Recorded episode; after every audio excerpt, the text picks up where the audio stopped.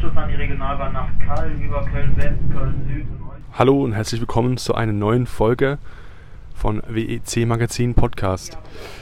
Ich bin David, wie gewohnt, aber heute haben wir ja was komplett anderes für euch. Äh, wie ihr gerade gehört habt, bin ich heute unterwegs und äh, wo ich hinfahre, erfahrt ihr gleich. So, wir sind hier angekommen im Westen von Köln. Ähm, ja, ziemlich grauer Tag heute, windig, kalt, aber äh, das macht nichts. Hier im, in diese ja, relativ unscheinbaren ähm, Industriegelände ja, versteckt sich nämlich etwas. Und zwar äh, ja, das Zentrum, das Nervenzentrum des äh, sechsfachen äh, WEC-Weltmeisters Toyota Gazoo Racing. Und wir sind hier äh, zu Gast. Wir schauen uns an, was äh, hier hinter diese graue Gebäude versteckt. Und ähm, ja, ähm, freuen uns auf diese Einladung und ähm, dürften ein paar sehr besondere Autos sehen. Also bleibt gespannt, weil ihr kommt nämlich mit.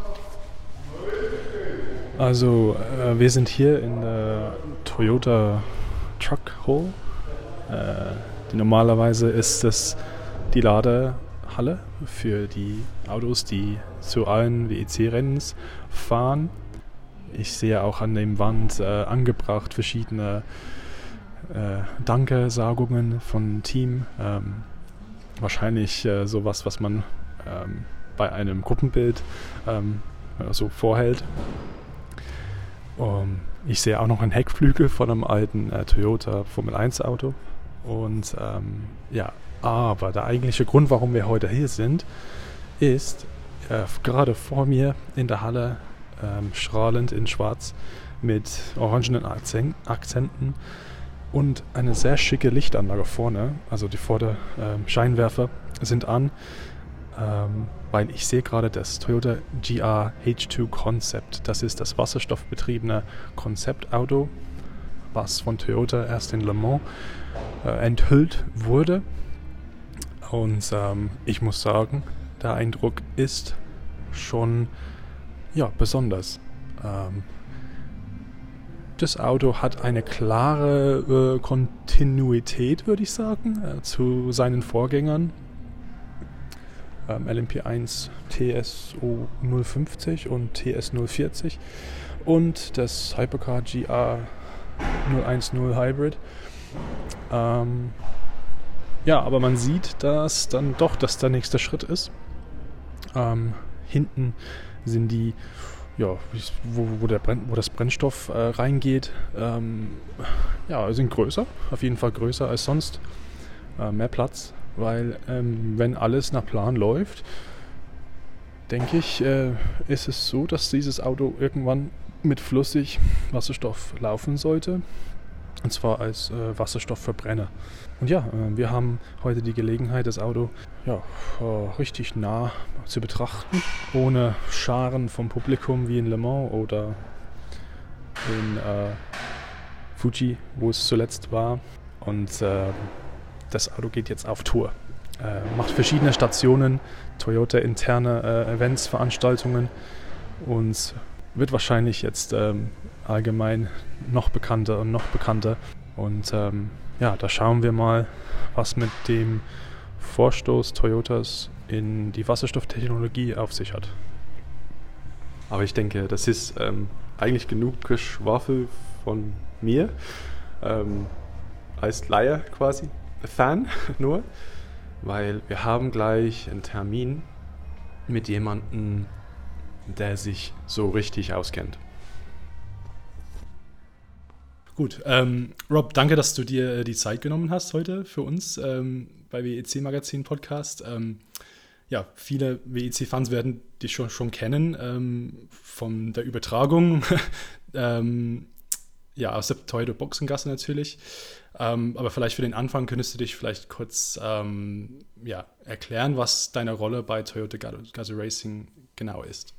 Ja, sicherlich kann ich das. Äh, sehr gerne dabei heute, David. Ähm, und auch sehr gerne für das WEC-Magazin. Ähm, ja, mein Name ist äh, Rob Leupen. Ich habe zwei Funktionen oder eigentlich drei Funktionen im Rahmen von Toyota Gazoo Racing Europe. Ähm, da, wo man mich herkennt, ist äh, als Team Director von unserem WEC-Team, äh, was an allen Rennen teilnimmt. Und äh, da habe ich diese Rolle inne. Es ist eher eine Rolle, wo man äh, etwas zurückhaltend ist und äh, die Arbeit den Spezialisten überlässt und selber dann äh, nur da eingesetzt wird oder einsetzt, einsetzen muss, wo es dann vielleicht nicht so läuft, wie es sein soll. Aber das passiert sehr selten. Und äh, mit Teil meiner Aufgabe ist ähm, die äh, ja, Pressetätigkeit und das Rede und Antwort stehen an Journalisten und an anderen Funktionen, die, die wichtig sind äh, im Rennbetrieb, äh, welche wir durchführen. Ähm, dann habe ich innerhalb von THRE die Rolle von Managing Director oder Geschäftsführer und äh, verantwortlich für die gesamte äh, Business Operations. Sprich, äh, das sind, äh, ist eine Funktion, die auch für die Produktion, den Einkauf, die Finanzabteilung, äh, den Verka die Verkaufsabteilung äh, sind, Personalabteilung, also alles, was nicht Engineering heißt, auch die Logistikabteilung, Teammanagement, ähm, die verantworte ich dann in meiner Funktion hier innerhalb der Organisation von Toyota Gazoo Racing Europe. Das ist doch ziemlich breites Feld, also vor allem wenn man bedenkt, dass Toyota ja gleichzeitig WEC macht und auch ähm, World Rally, also muss doch eine Menge zu organisieren gibt äh, in, in, in der Gesamtheit. Ja, das, sage ich mal, ist sehr breit. Es, man hat auch ein, ein, sehr gutes Team dafür. Also man macht das natürlich nicht alleine. Äh, das geht nicht, das, das will ich auch gar nicht. Und äh, wir sind hier als Team und äh, letztendlich muss einer für einen gewissen Bereich und für gewisse Aktivitäten die Verantwortung übernehmen.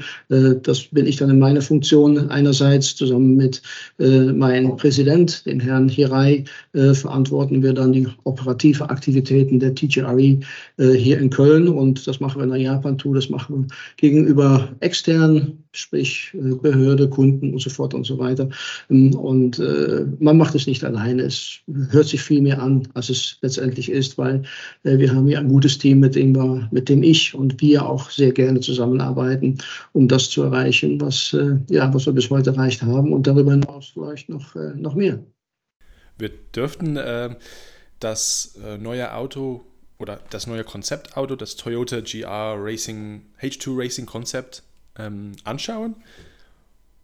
Und ich wollte fragen, ähm, ja, wie der Name schon sagt, ist das ein Auto, was irgendwann auf Wasserstoff äh, laufen sollte, bloß jetzt Konzept. Ähm, was hat das Auto dann auf sich und, und ähm, was, ist, was verbirgt sich hinter das Konzept? Warum macht Toyota Motorsport? Und äh, Toyota macht Motorsport, weil man sich, sage ich mal, daraus erhofft und erwartet, dass die Fahrzeuge, die Toyota den seinen Kunden zur Verfügung stellt, besser zu machen. Und ähm, wir leben in einer Welt, wo, sage ich mal, die Umwelt sehr hohe Aufmerksamkeit bedarf und äh, wir daran arbeiten müssen. Und das ist auch, worum wir mit dem TS 030 damals in der WEC 2012 angefangen haben. Das war damals das erste Hybridfahrzeug Fahrzeug, was gekommen ist, damals noch mit einem sogenannten Capacitor, ähm, also äh, ein, der sich sehr schnell aufladen und äh, wieder entladen konnte. Dann sind wir zu einer Batterie gegangen und ich sage es mal, zwischen dem TS040 und dem TS050 haben wir rein da schon 35 Prozent weniger durch diese Entwicklungsschritte für weniger äh, Brennstoff, sprich Benzin, verbraucht. Ähm, und das gesamte Hybridkonzept, was was wir dahin gebracht haben, nicht nur wir, auch Porsche, auch Audi zu damaligen LMP1-Zeiten, hatte bis zu 60 Prozent weniger Spritverbrauch als zu den Vorgängerfahrzeugen, die dann da gefahren sind. Also das ist ein Grund, durch den Motorsport immer bessere Fahrzeuge, immer bessere Produkte für die Straße zu entwickeln. Das Know-how, was wir dadurch bekommen, äh, entsprechend die Entwicklungsabteilungen für die Serie zur Verfügung zu stellen, auch für die Serie Sachen zu testen, Sachen einzubringen, Sachen in einem Umfeld äh, zu testen oder zu bewegen, zu fahren, äh, um sie an ihres absolutes Maximum zu führen. Dann haben wir eine andere Geschichte die für Toyota sehr wichtig ist oder ein Element, die für Toyota sehr wichtig ist, und das ist die Entwicklung der Mitarbeiter, Ingenieure, Mechaniker, Fahrer.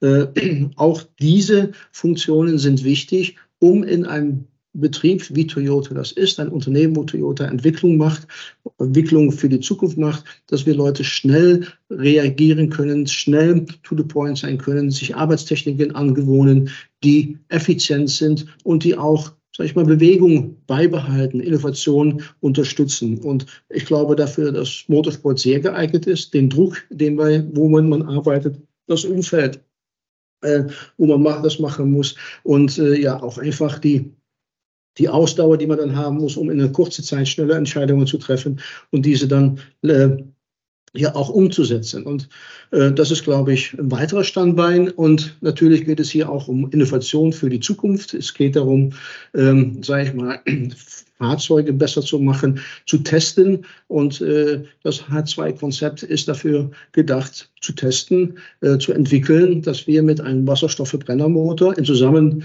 äh, mit einer Hybrideinheit das wieder einsetzen. Also im Prinzip so ein bisschen Copy-Paste LMP1, dann nicht nur mit Benzin. Heute ist es ja E-Fuel, was wir einsetzen, sondern dass es dann ähm, Wasserstoff ist. Und äh, das ist ein nächster Entwicklungsschritt. Wir wissen alle, dass Wasserstoff ein möglicher Energieträger ist für die Zukunft. Es ist auf jeden Fall sehr umweltschonend oder umwelt unbelastet, wenn wir in der Lage sind, dieses äh, grüne Wasserstoff herzustellen. Das ist sicherlich auch noch ein Weg äh, dahin. Da ist Toyota auch sehr aktiv. Aber wir haben bewiesen, dass zum Beispiel in Japan äh, Akio Toyota selber mit einem Wasserstofffahrzeug gefahren ist in der Super Taikyu Serie. Das ist eine Langstrecke-Serie. Da werden auch 24-Stunden-Rennen gefahren. Das ist erfolgreich verlaufen und verlaufen. Äh, und das war eine Vorstufe, um das jetzt zu der WEC zu bringen, um zu zeigen, und zu experimentieren, welche Anwendungen in Kombination mit Hybrid, in Kombination auch mit, sag ich mal, andere Verbrennungskonzepte zu sehen, ob das wirklich das ja, die, die Schritte, die wir da machen können, ob das sich lohnt. Es gibt viel Entwicklungsarbeit in diesem Bereich auf der Hybridseite, Seite, auf der äh, Engine-Seite, auf oder der Motorenseite, sorry, äh, und natürlich auch äh, Tankentwicklung. Äh, wenn es zum Beispiel Gas ist, ist das nicht gerade einfach mit 700 Bar ungefähr, wo man zum Tank gefahren werden muss. Wenn man es flüssig machen möchte, muss man mit zwei, minus 256 äh, Grad äh, die Flüssigkeit in den Tank reinkriegen. Ähm, also sind da viele Herausforderungen, die wir in so einem Umfeld machen können wenn wir dafür die richtige Partner haben. Und die ACO ist definitiv ein Partner, die zukunftsträchtige Technologien gerne in ihre Rennserien haben möchte, in Le Mans, äh, die das Publikum schauen möchte. Und das ist ein Grund, warum wir mit Wasserstoff in diese Richtung zu gehen. Ein weiterer Aspekt, das ist eher ein emotionales Aspekt, äh, emotionaler Aspekt, ist natürlich, dass ein Verbrenner lauter ist als ein Elektrikmotor. Und das finden wir gut. Äh, das ist ein bisschen Emotion, das ist ein bisschen Motorsport, vielleicht alte Schule, aber mit äh, verdammt neue Technik und äh, herausfordernde Aufgabe, um die Innovation in, in die richtige Richtung zu treiben. Da hast du meine nächste Frage so ein bisschen vorausgesagt, aber ich wollte gerade sagen, genau diese Emotionen, das ist alles, das ist das, was uns als Motorsportfans ähm, treibt und ähm, ja, man kann das quasi, es scheint äh, für mich äh, das Beste aus beiden Welten zu sein. Wenn man jetzt Wasserstoff äh, durch Benzin durch Wasserstoff ersetzt, hat man so die, die Struktur von einem traditionellen Auto, aber man bewegt sich Richtung Null Emissionen. Ja, es wird aber, die Applikationen werden sicherlich noch vielschichtiger sein müssen. Äh, momentan reden wir äh, die, die Nutzung von, von Wasserstoffverbrenner eher im kommerziellen Bereich. Äh, muss ich auch vorstellen, äh, wenn das Auto eine Woche steht, dann ist der Wasserstoff nicht mehr im Tank, der ist weg. Das muss ich erstmal tun. Wenn ich ein nicht kommerziell geführtes Auto habe, dann ist das ja, verpufft, verdampft. Es ist nicht mehr da. Äh, natürlich, äh, also muss man sehen, wofür verwendet man das. Der Aufwand ist sicherlich auch hoch. Das war damals, als wir 2012 mit den Hybrid angefangen haben, auch. Ähm, das hat sich über die Jahre entwickelt. Es hat sich über die Jahre reduziert. Wir haben die Technologie weiterentwickelt. Das Gleiche wird mit Wasserstoff sein. Ähm, und ob wir es überall in der Form einsetzen können, wie wir es gerne möchten, äh, oder wie wir es uns selber vorstellen, glaube ich nicht. Unsere Strategen bei Toyota haben natürlich auch ähm, schon konkrete Vorstellungen, wo die Reise hingehen können. Emotion ist wichtig. Ähm, Aber man muss natürlich auch abwägen, welche Emotionen äh, dann langfristig uns dabei unterstützen, in die richtige Richtung zu marschieren. Und äh, ich glaube, dass äh, Nachhaltigkeit, Umwelt ähm, äh, sehr wichtig ist. Ähm, und äh, ja, Wasserstoff, wenn es verbrannt ist, ist nur, bleibt nur Wasser übrig. Ähm, nichtsdestotrotz, die Herstellung ist immer noch sehr komplex und äh, sehr aufwendig und da muss sehr, sehr viel Energie für aufgewendet werden. Also es ist eigentlich ein Zusammenspiel von vielen Faktoren, die uns zu einer besseren Zukunft führen müssen. Das haben wir mit den Hybrid gemacht, den äh, damals LMP1. Das machen wir heute auch in weniger Maßen, aber durch den E-Fuel, äh, wo auch wesentlich weniger Schadstoffe rauskommen. Also ich glaube, der Motorsport, den wir betreiben, die Toyota betreiben möchte, ist auf Nachhaltigkeit ausgelegt. Auch wenn man äh, in der WEC nächstes Jahr mit einem GT3 Verbrenner fährt, auch da finden die Richtung E-Fuel statt, auch da finden Entwicklungen statt um für Lösungen äh, oder zu Lösungen beizutragen, die Toyota auch global einsetzen kann. Äh, Europa ist ganz anders als Südamerika oder Afrika oder Asien oder Nordamerika. Also wir sind ein globales Unternehmen und wir haben eine vielfältige Verwendung für die Aktivitäten, die grundsätzlich im Toyota-Konzern stattfinden, die im Motorsport stattfinden. Und äh, das ist da, wo wir hoffentlich Japan, unsere Kollegen in Japan, die beste Werkzeuge zur Verfügung stellen. Und da ist eine klare Linie zwischen Strecke und Straße quasi. Also das wird direkt äh, geführt von eins zum anderen. War, ähm, ist das immer so gewesen bei Toyota, dass, dass man das ähm, sehr ich glaube, insbesondere Akio Toyota, Moritsu-san, wie wir intern nennen, der Teamfounder von Toyota Gazoo Racing, hat da sehr viel gemacht. Ich glaube auch, äh, dass er das in diese Richtung, oder ich weiß, dass er das in diese Richtung, äh, sag ich mal, entwickelt hat, weil er finde, dass es wichtig ist, dass man ähm, sag ich mal, Motorsport in Dienste von äh, ja, unsere Kunden äh, stellt, von den Grundfahrzeugen, die unsere Kunden kaufen. Und ich glaube auch, dass er äh, damit äh, ein, ein ja, Motorsport innerhalb des Toyota-Konzerns etabliert hat, also ein Innovationsträger, ähm, als ein äh, Emotionsträger für, für die Marke Toyota ähm, und er selber da ja äh, das leuchtende Beispiel ist. Äh, das macht er selber, er tut selber, er fährt Rennen, äh, er, er, er, fährt äh, Tests mit unseren Rennfahrern und dann haben die Herren Conway, Buemi, Nakajima und, und Kobayashi durchaus Respekt, weil äh, so einfach äh, hängt man den nicht ab oder äh, überholt man ihn nicht. Also ich glaube, da ist jemand mit sehr viel Passion, Passion, sehr viel Liebe für den Auto, für das Auto und äh, für den Motorsport an der richtigen Stelle. Und äh, das ist unser ja, Motivator, Katalysator, Generator, äh, um in die richtige Richtung zu gehen. Und das hat er auch bewiesen. Er hat Toyota wieder zurück auf Erfolgskurs gebracht. Und äh, jetzt wird auch Toyota mit seinen Modellen immer emotionaler und durchaus auch attraktiver. Und ähm, ich glaube, du hast vorhin äh, erwähnt, dass der auch im Fuji mitfuhr, in dem Corolla ähm, H2. Ähm, ist, ist da auch ähm, eine treibende Kraft hin, hinter der, also dieser Entwicklung im Bereich Wasserstoffverbrennung? Das ist er. Ähm, die Legende sagt, äh, dass er einen älteren Wasserstoffmotor ausgegraben hat oder gefunden hat oder ihm angeboten worden ist und äh, er gesagt hat wieso, das muss doch fahren, das muss man doch einsetzen, das wurde in den Corolla eingebaut und damit ist er dann in die Super Taikyu gefahren. Also Akio Toyota ist äh, nebenher, neben dass er ein Automobilmanager ist, auch jemand, der eine große, ein großes Interesse hat, die Umwelt besser zu machen, die Kunden zufriedenzustellen und ja, Emotionen zu kreieren. Und das, das tut er. Und ähm, dieser Einsatz in der Super Taikyu Series, ähm, das ist natürlich ähm, ähm, etwas weit weg von globalen Motorsport, also relativ klein.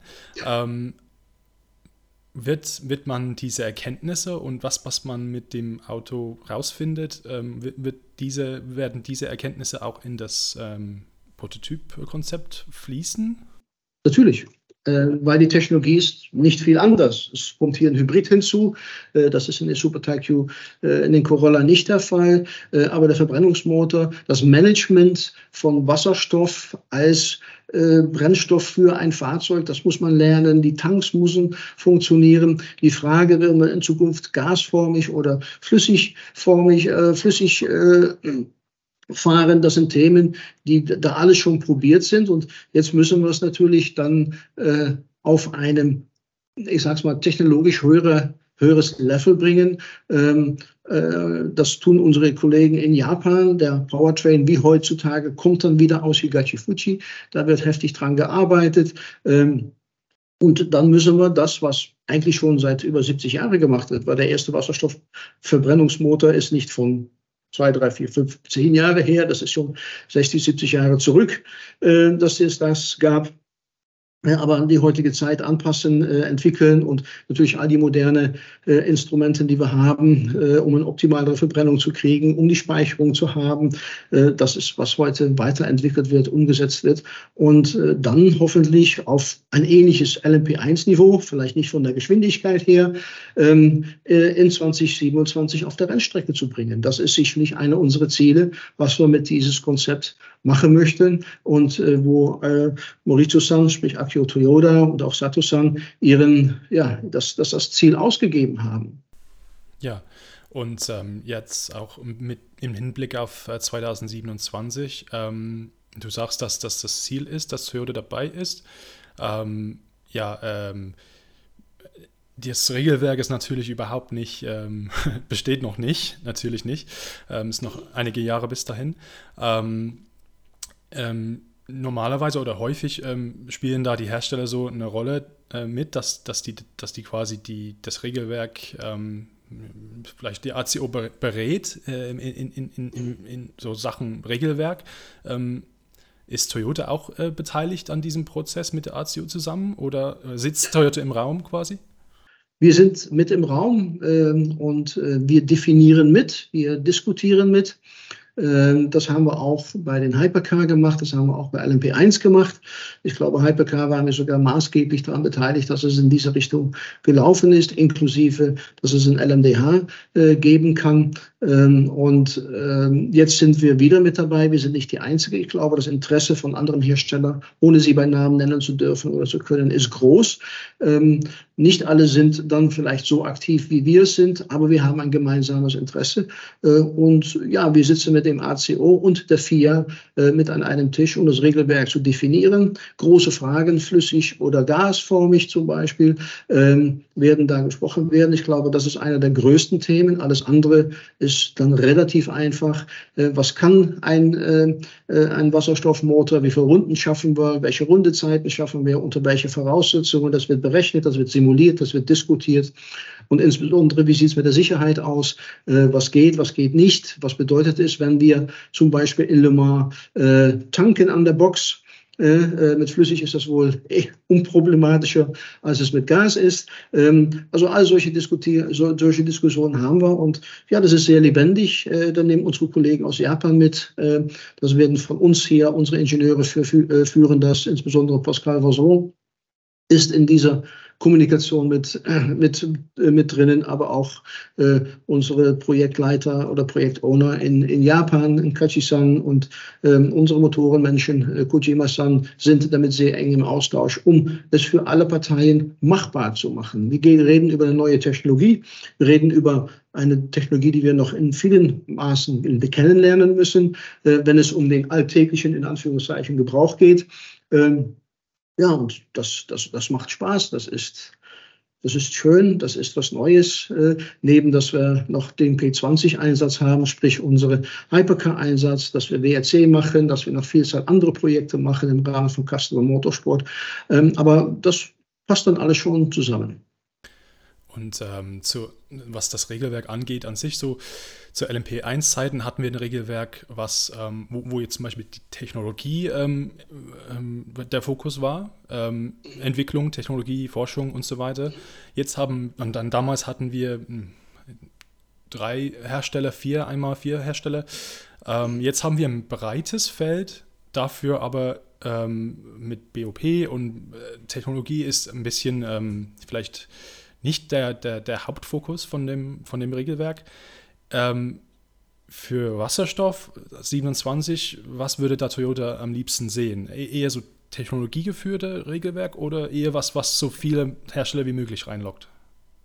Ich glaube, dass, äh, weil es neu ist, weil es dann auch in einem Umfeld eingesetzt wird, wo heutzutage auf dem Niveau kein Wasserstoff, Wasserstoffhybrid eingesetzt wird, ob Fuel Cell oder Verbrenner, ähm, dass es natürlich dann wieder mehr Technologie wird, weil wir müssen das weiterentwickeln. Äh, wir müssen es beherrschen, wir müssen es performant machen, sprich, es muss die Leistung bringen, äh, womit wir minimal auf Augenhöhe mit einem Hypercar sein müssen, äh, vielleicht sogar noch ein bisschen weiter.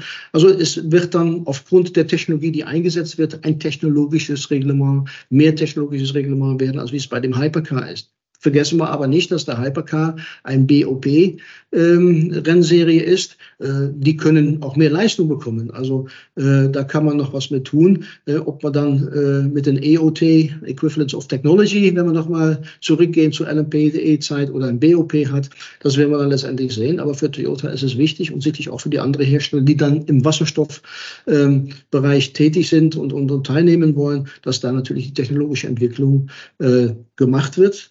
Wie immer, es sind aber auch Kosten ein wichtiges Thema. Darum sind wir heute nicht mehr LMP1-mäßig unterwegs, sondern Hypercar LMDH.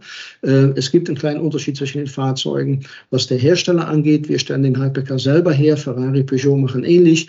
Äh, und den LMDH ist ein äh, Kundenchassis mit, sage ich mal, ganz viele Kunden, Speckteile, wie wir das nennen, und dann dem Motor sehr wahrscheinlich vom Hersteller und äh, ein Hybrid, was für alle gleich ist, System, was für alle gleich ist. Und äh, das kann man, äh, das hat man gemacht damals, um Kosten mit zu reduzieren. Trotzdem aber, wir reden über E-Fuel, das ist jetzt etabliert, über Total Energies.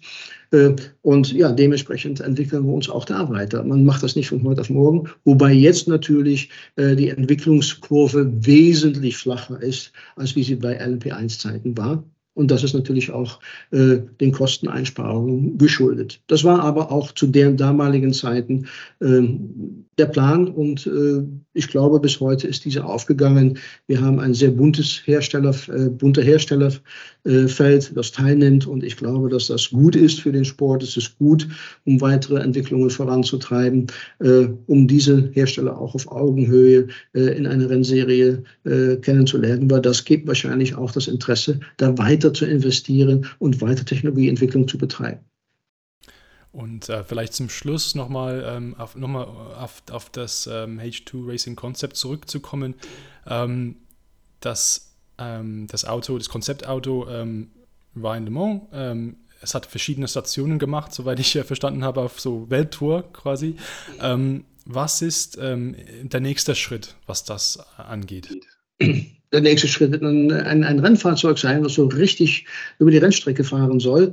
Ähm, wobei das natürlich auch wieder ein Konzept sein wird. Äh, es, wird äh, es wird ein erstes fahrendes Auto äh, in ein, zwei Jahren geben, womit wir testen werden, um dann äh, in 2026 spätestens äh, normale Testfahrten aufzunehmen, um dann in 2027, wenn der Plan so ist, wenn das alles so weit sich entwickelt, äh, das erste Rennen zu fahren. Und die Idee ist, ja, schnellstmöglich schnellstmöglich ein Straßenfahrzeug mit einer Technologie äh, zu entwickeln, äh, sorry, ein Rennfahrzeug mit Technologie zu entwickeln, was wir entsprechend einsetzen können in einem Rennen. Aber äh, vor 27 glaube ich, äh, auch was das Reglement angeht, auch was äh, bis dahin die Entwicklung angeht, werden wir das äh, nicht in einem Renn Rennbetrieb auf dem Niveau äh, sehen können, wie heute die WEC ja, rumfährt, wo wir in der WEC, auf welchem Niveau wir in der WEC heute sind.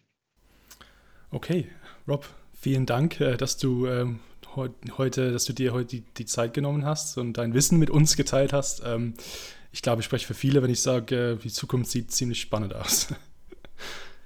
Sehr gerne, David, gerne gemacht. Und ich glaube, wir gehen einer sehr spannenden Zukunft äh, entgegen. Das fängt schon wieder in 24 an, aber es wird sicherlich nicht in 26 aufhören. Danach wird es nochmal richtig spannend in 27. Also wir bleiben in einem sehr interessanten, herausfordernden, spannenden Umfeld. Und wir werden mit Sicherheit weiterhin schönen Motorsport erleben.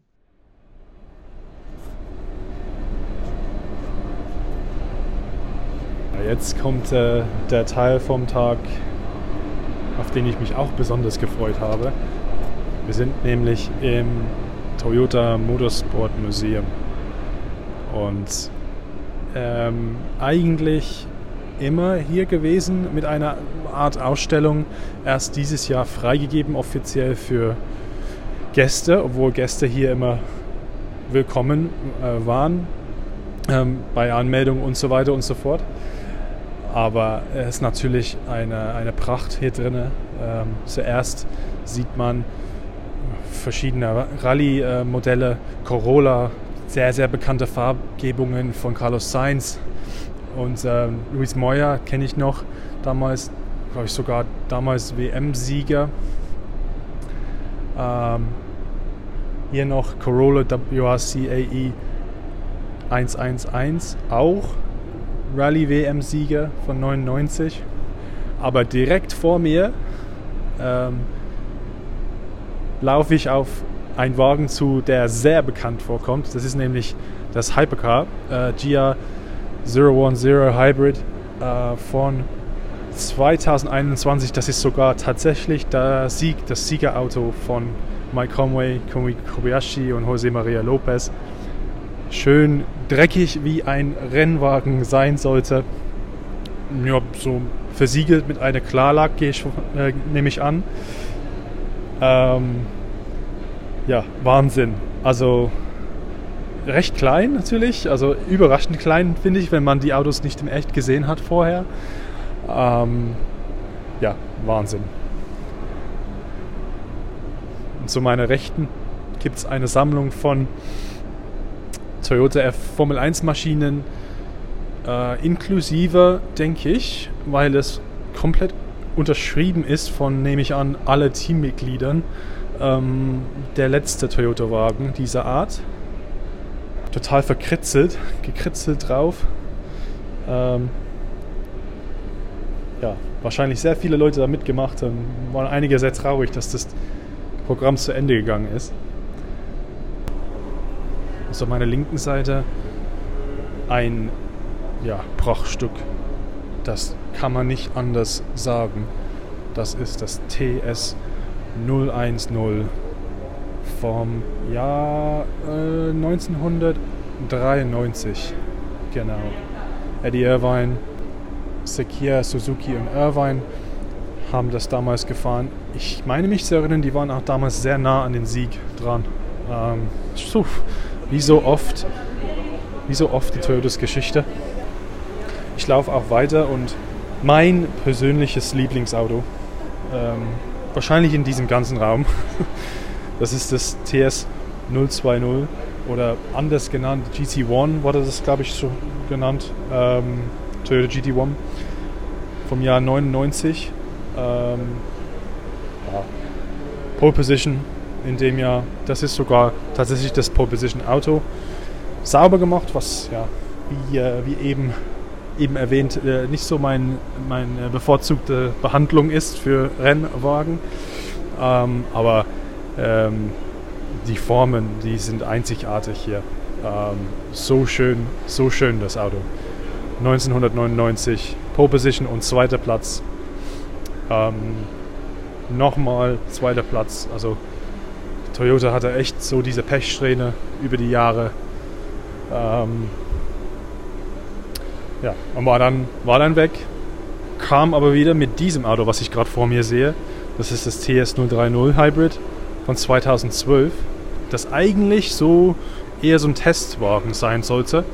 Es sollte gar nicht den Rennen äh, teilnehmen, aber ähm, Toyota hat WC und ACO einen riesen Gefallen getan. Hat gesagt, komm, wir tun das Ding ähm, doch auf die Strecke und ähm, nehmen gleich teil im ersten Jahr, wo wir nicht so weit sind. Ähm, ja, das Auto ist von ähm, Alex Woods, glaube ich, ja. Alex Woods, Nicolas Pierre und Kazuki Nakajima. Und das, ähm, das Modell, drei Siege in dem Jahr. Ich glaube, das erste Mal war es ähm, im, in Brasilien siegreich. Daneben so eine Weiterentwicklung, wenn man sieht, jeden Fall, ähm, wie viel da anders ist. Also auf, den ersten Blick auf jeden Fall vorne die Frontpartie ja, ein bisschen länger gezogen. Ähm, auf jeden Fall da, wo die, die Fahrerkapsel, also auf jeden Fall ja, ein bisschen höher von den Seiten, ein bisschen bessere Luftströmung. Also man sieht, dass die da wirklich ähm, ja, viel Arbeit geleistet haben und dass die, wie gesagt, ähm, im ersten Jahr WEC 2012 mit einem Testwagen äh, unterwegs waren. Trotzdem drei Siege, also Wahnsinn. Ähm, das Auto hier ist äh, Nummer 8, Zweitplatz, zweiter Platz in Le Mans äh, und äh, ja, Siege in Fuji und Bahrain. Damals, ich mein, das ist noch nicht so lange her, aber das nächste Auto siehst du gleich die, die magische Zahl 1000 PS. V8 mit Hybrid, 1000 PS, 2014. Das ist vielleicht in der LMP1-Ära äh, das ist vielleicht das Auto, was ähm, für mich LMP1 verkörpert wie, keins wie kein anderes Auto. Ähm, TS040 natürlich die, die nächste Stufe äh, nach, nach dem ähm, 30er. Ähm, ja, diese blaue Farbgebung weitergeführt. Letztes letzte Jahr mit dem Blau eigentlich. 2014 fünf Siege, Pole Position und Le Mans hätte auf jeden Fall Le Mans siegen sollen. In dem Jahr meiner Meinung nach einer sehr nochmal noch eine Geschichte, wo die Pechsträhne weitergeführt wurde. Ähm, eine verbrannte Kabelbaum oder ähm, ein Teil, was eigentlich gar nicht äh, zum Toyota-Team gehörte, also von der ACO eingesetzt wurde, ähm, hat sich aufgelöst in Brand und ähm, das ging auf den Kabelbaum und mitten in der Nacht hatte Kazuki Hajima keinen Antrieb mehr und ist einfach stehen geblieben. Ich glaube, die hatten zwei Runden Vorsprung oder sowas. Also das tut mir persönlich immer noch weh. Und rechts daneben haben wir dann die drei letzten Entwicklungen äh, in Sachen TS0, also TS0. Wir haben nämlich die TS050 Serie, die drei Stück von, von 17, 18, 19. Ähm, 17 äh, haben sie WM gewonnen, 18 nochmal und 19 nochmal. Also das waren dann wirklich ähm, drei Autos, die da äh, sehr viel erreicht haben. Und natürlich das 18er Auto hat, hat diese äh, ja, Pechgeschichte ein Ende gebracht mit dem Sieg in Le Mans. Da sieht man schön viel Dreck vorne dran. Und ähm, ja, das 18er Auto natürlich von ähm, Alonso, Nakajima und Buemi und da wieder mit dem schwarzen Rot, was wir von ähm, dem Hypercar kennen. Und da ein bisschen weiter hinten versteckt ähm, ist äh, die Straßenversion äh, von dem äh, GC1. also wer das noch nicht gesehen hat, einfach mal googeln. Kölner, Kölner Kennzeichen. Ähm, ja, KLM 1998. Wahnsinn. Also äh, wenn ich könnte, wäre das auf meiner Liste.